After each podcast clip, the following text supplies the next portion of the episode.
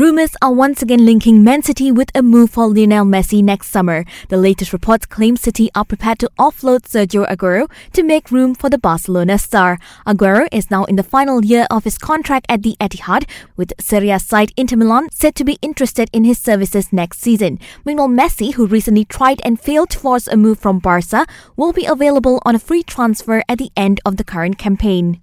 In other developments, five positive COVID 19 tests have returned in the latest round of testing in the Premier League, down from nine infections last week.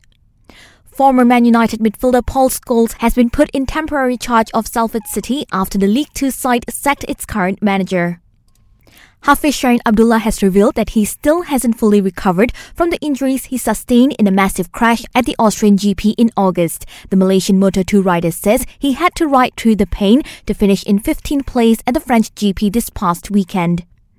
And Bulgarian boxer Kubrat Pulev has revealed that he will fight champion Anthony Joshua in a world heavyweight title bout in London this December. The fight had originally been scheduled for June this year, but was postponed due to COVID 19. Catch the best sporting action only on Astro.